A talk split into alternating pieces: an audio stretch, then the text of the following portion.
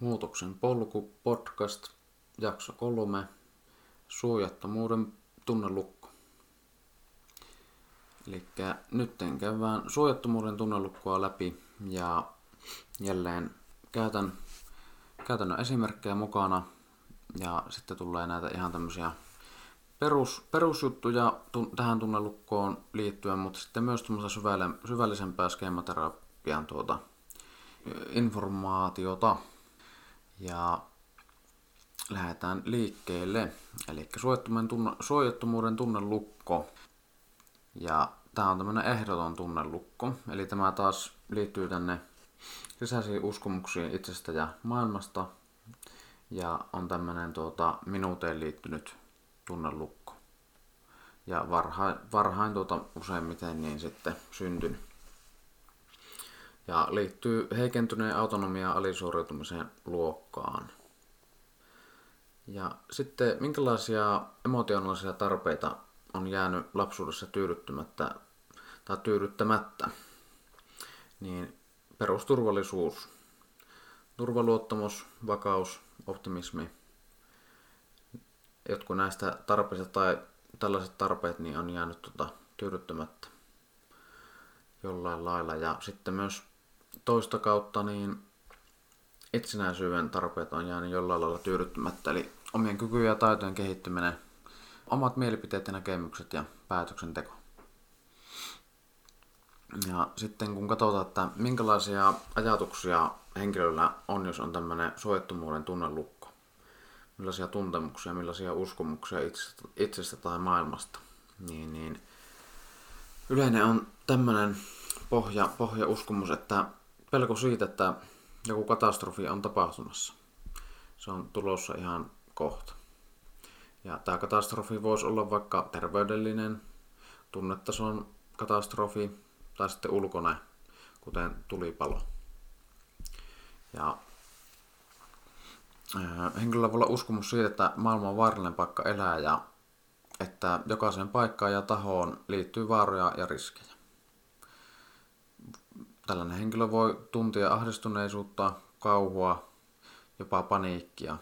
Jopa paniikkihäiriötä voi olla. Ja tällaista suojattomuuden tunnetta. Ja sisäinen ääni, haitallinen sisäinen ääni kertoo, että henkilö ei selviä tässä vaarallisessa maailmassa. Millainen tämä henkilöstö tänä päivänä on, eli miten hän toimii elämässä ja miten tämä tunnelukko näkyy ja näyttäytyy? Niin henkilö usein peloissaan, turvaton ja huolehtii paljon. Murehtii asioita, kuten vaaroja, taloustilannetta, onnettomuuksia tai terveyteen liittyviä tekijöitä. Ja tämmöinen henkilö kokee elämän vaaralliseksi, tosi vaaralliseksi. Uskoo kaikkiin kauhuskenaarioihin. Pelkää myös muiden kuten läheisten puolesta. Ja tuntee, että jotakin pahaa on tapahtumassa eikä voi sille yhtään mitään. On kykenemätön, kykenemätön vaikuttamaan siihen. Tällainen ihminen näkee vaaroja sielläkin, missä niitä ei ole. Eli ei ole, ei ole realistinen elämän vaarallisuutta puntaroidessa, vaan sillä toisessa ääripäässä. Tekee kyllä asioita, eli ei passivoidu täysin, mutta pelkää silti vaaran toteutumista. Ja sitten mennään näihin selviytymiskeinoihin. Miten tämmöinen ihminen sitten selviytyy, kun on tämä suojattomuuden tunnelukko. Niin jos tämä henkilö välttelee sitä tunnelukkoa, ei halua, että se aktivoituu, ei halua, että se tunnelukko saa vaikutusta tässä ihmisen sisäisyydessä, niin silloin tämä ihminen välttää riskien kohteita ja riskikkäitä ympäristöjä. Eli käytännössä tarkoittaa sitä, että ei esimerkiksi matkusta tai ajaa autolla, ei ota taloudellisia riskejä, ei tee liikkeitä työuralla, tai ei esimerkiksi mene ihmisten ilmoille sellaisiin tilanteisiin, jossa voisi jotakin spontaania juttuja tapahtua. Kun tämä ihminen sitten antautuu tälle soittomuuden tunnelukolle, mikä on harvinaista, niin silloin tuota, tällainen henkilö selvittelee näitä vaarallisia tilanteita joka päivä esimerkiksi netistä ja ennakoo niiden tapahtumista joka, tai arkipäiväisesti ja haluaa, että muut todistaa hänelle, että on turvallista olla. Sitten jos taas tämmöinen normaalimpi selviytymiskeino, eli ylikompensointi, eli hyökätään tätä tunnelukkoa vastaan, niin silloin kontrolloidaan itseään ja ympäristöä ja pyritään hallitsemaan nämä vaarat. Tähän voi liittyä pakoomaista terveisiin elämäntapoihin panostamista, turvallisuuteen panostamista ja vaaroista varoittelua. Sitten voi olla tämmöisiä taianomaisia ajattelukaavoja, millä yritetään vaikuttaa niihin vaaroihin tai niiden toteutumattomuuteen sitten. Ja voidaan ankkuroida tämmöisiä turvanlähteitä, eli tämmöisellä henkilöllä voi, joka pelkää vaikka terveyden puolesta, niin voi silloin kun se ylikompensoi tämä tunnelukkoa, niin olla vaikka vesipullo joka kerta mukana, kun se missä tahansa on, että se ei tuota, vahingossakaan sitten kärsi siitä, eikä tuu mitään vaurioita, kun ei, ei saa vettä juotua. Eli voi olla tämmöisiä, mm, tämmöisiä, tämmöisiä tietynlaisia tapoja ja tuota, noin, maagisia, maagisia ajattelutapoja ja toimintatapoja, että yrittää sillä vaikuttaa siihen va- vaaraan. Sitten tuota, miten tämä tunnelukko voi esimerkiksi syntyä. Eli jälleen tuota, kolme käytännön esimerkkiä ihan on nämä itse keksinyt ja tuota, lähdetään käymään läpi. Eli ensimmäinen esimerkki. Kahdeksanvuotias Pauliina haluaisi mennä ulos leikkimään. Isä kieltää menemästä ulos, koska siellä alkaa kohta ukon ilma ja salamointi. Isä varoittaa, että salamaisku voi tappaa. Eli Pauliina tuota, ei pelännyt siinä vaiheessa, kun oli, halus mennä ulos leikkimään, mutta isän pelottelun jälkeen kyllä, kyllä alkoi pelkää, että salamat on tappavia. Ja mennään tässä nyt sinne järjestyksestä katsotaan, että miten tämä tunnelukko voisi näkyä tämän Pauliina elämässä nykypäivänä. Pauliina aikoi mennä ulos iltalenkille, mutta näki kaukaisuudessa tumman pilven reuna ja totesi mielessään, että on turvallisempi tehdä lenkin sijasta kehonpainotreeni sisätiloissa. Eli nyt tämä Pauliina, niin hän näki vaan vähän tummaa pilviä ja lapsuuden tunnelukko aktivoituu sitä kautta ja tuota, hän tuota ihan, ihan totesi, että tuota, parempi kuin ei tuonne ulos lähetä vaarantaa ittiä. Ja todellisuus voi olla se, että, että siellä ei mitään ukoilmaa ollut tulosakkaan ja ei välttämättä yhtäkään salamaakaan. Saati, että ne salamat olisi osunut mihinkään sitten. Öö, toinen esimerkki. Vilho on kuusivuotias ja hänen vanhempansa murehtivat ahdistuneella äänensävyllä perheen taloustilannetta. Hetkenä minä hyvänsä kummankin työvoimen alta ja perheellä ei ole enää varaa ruokaa. Vilho on pieni poika ja, ja tuota, näyttää, että vanhemmilla on rahan kanssa jotakin haasteita ja kohta ei ruokaakaan enää saa. Sitten miten tällä Vilholla tämä voisi näkyä nykypäivänä? Niin taas aiheessa pysyen, niin Vilho on vakuuttanut itsensä ja omaisuutensa maksimaalisella tavalla ja säästää pahan päivän varalle kaiken liikenevän. Eli Vilho yrittää nykypäivänä varmistaa, että ei ainakaan tota, joutuisi nälähäkkään kokemaan, nälähättää kokemaan, mitä ei kyllä lapsuudessakaan joutunut kokemaan, mutta siitä, siitä, siitä peloteltiin, koska vanhemmat tota, pelkäs, pelkäs vähän liikaakin näitä talousahdinkoja. Kolmas esimerkki. Lapsuuden aikana Niinaa hoiti säännöllisesti hänen isoäitinsä. Isoäiti pelkäsi aina, että kaikki saavat tavalla tai toisella syövän ja varoitteli sitä Niinaakin.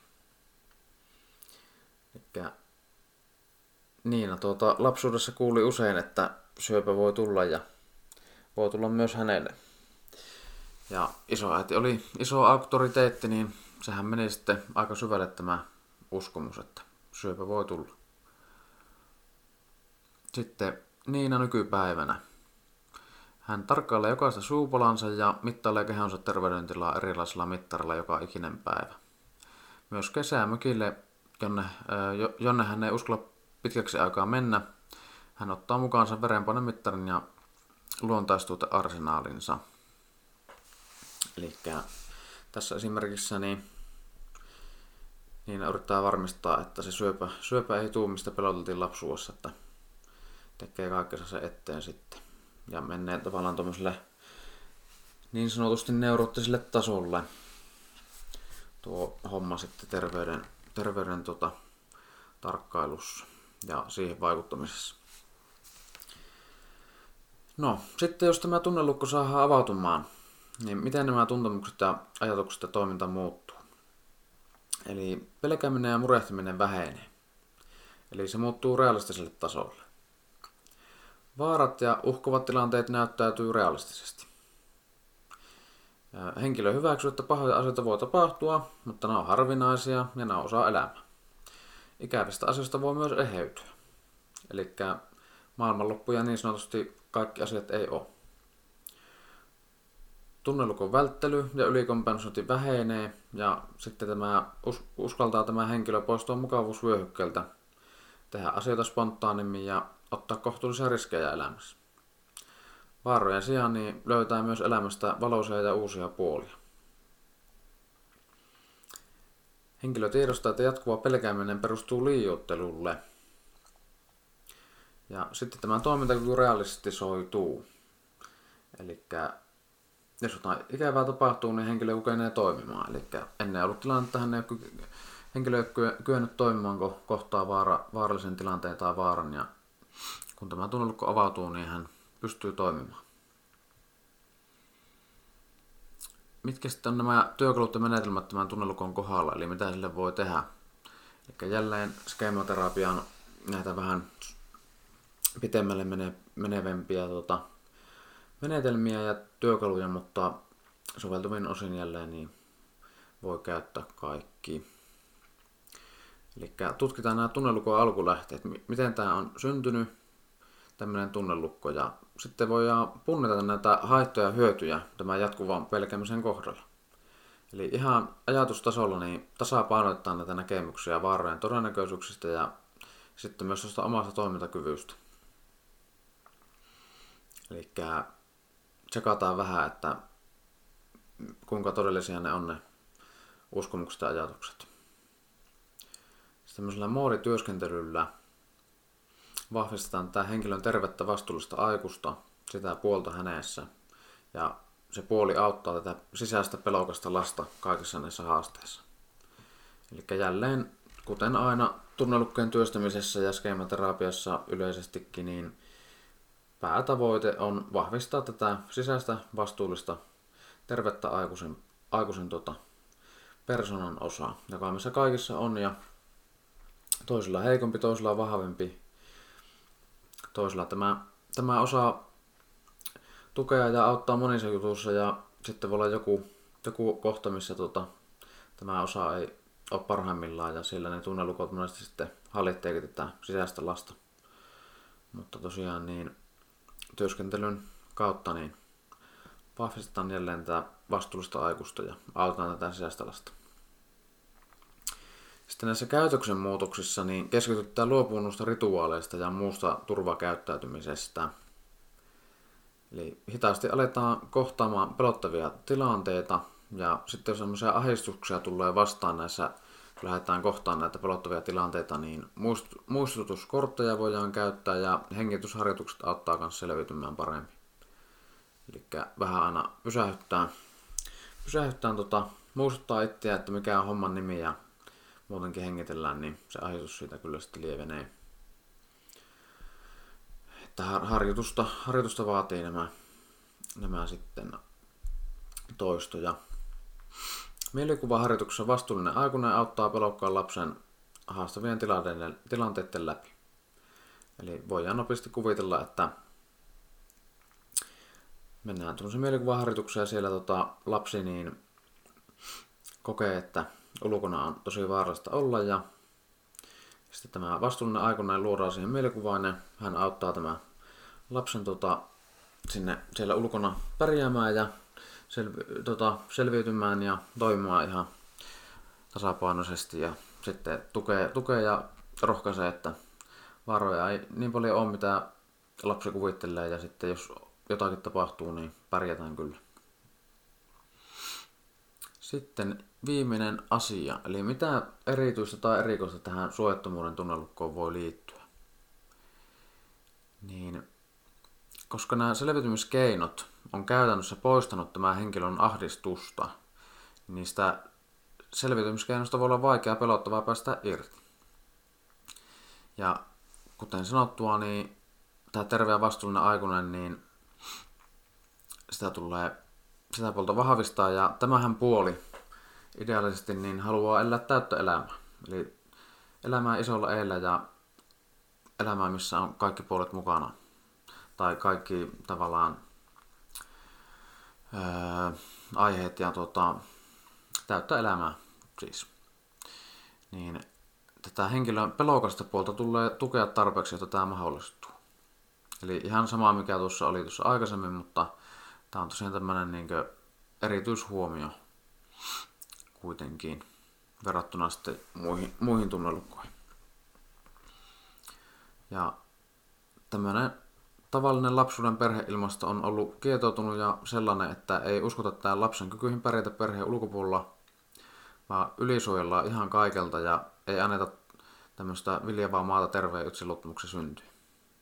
Eli jos jompikumpi vanhempi tai kummatkin vanhemmat on tämmöisiä ylisuojelevia, niin tämä mahdollistaa tämän tunnelukon syntymistä sitten.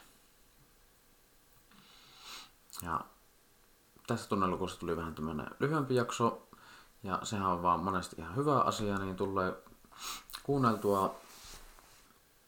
Ja seuraavassa jaksossa sitten seuraava tunnelukko käsittelyyn, ja tähän väliin tämmönen, tämmönen tota, maininta, että mitä muita tunnelukkopodcasteja on tulossa, niin aion muun muassa puhua siitä, että miten nämä tunnelukot kulkeutuu sukupolvelta, sukupolvelta toiselle ja siitä tavallaan motivaatiosta, että miksi kannattaisi pysäyttää tämä niin tunnelukkojen jatkumo. Eli haluan sitä kautta myös sitten motivoida ihmisiä, että käsittelee näitä omia tunnelukkoja ja ei vie niitä eteenpäin. Koska sitä ei todellakaan suurin osa tiedosta, miten, miten nämä hommat toimii ja tavallaan mikä se vaikutus sitten on. Mutta myöskään sitä ei tiedosta, että on mahdollista näihin vaikuttaa ja, ja tota, oikealla työkalulla niin se kyllä onnistuu sitten pitemmän päällä. Sitten persoonallisuushäiriöstä haluan kertoa, että miten tunnelukot ja persoonallisuushäiriöt, miten niitä voidaan kuvata ja miten ne liittyy, liittyy toisiinsa. Ihan tämmöistä itsenäisestä self-help-tunnelukkotyöskentelystä voisi tehdä yhden jakson. Sitten kun ammattilaisen kanssa työskennellään, tehdä skeematerapiaa ja muuta, niin siitä voisi tehdä jakson tai toisinkin. Ja sitten kun Kimmo Takanen on kirjoittanut tunnelukkojen vaikutuksesta rakkauselämässä, niin siitä voisi tehdä totta kai myös jakson, miten se esimerkiksi tunnelukot vaikuttaa kumppanin valintaan. Se on tosi isoja juttuja ja tosi valaisevia juttuja ja kohtalokkaita juttuja siellä, että tota, on ainakin itseä herätellyt moneen kertaan, kun on niitä, niitä tota, pohtinut. Sitten mitä tuommoinen narsistinen vaje tarkoittaa meissä kaikissa, mitä se käsite, mistä se narsistisuuden tavallaan käsite tulee, mutta ihan tavallaan, että onko normaalia on, on tuommoinen narsistinen vaje. Ja sitten myöhemmin päästään myös siihen, että mitä se narsistisuus on sitten käytännössä äärimmillään. Mutta näin.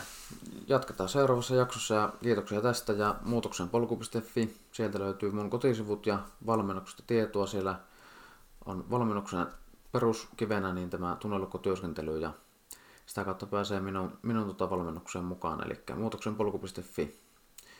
Ja jatketaan seuraavalla kerralla.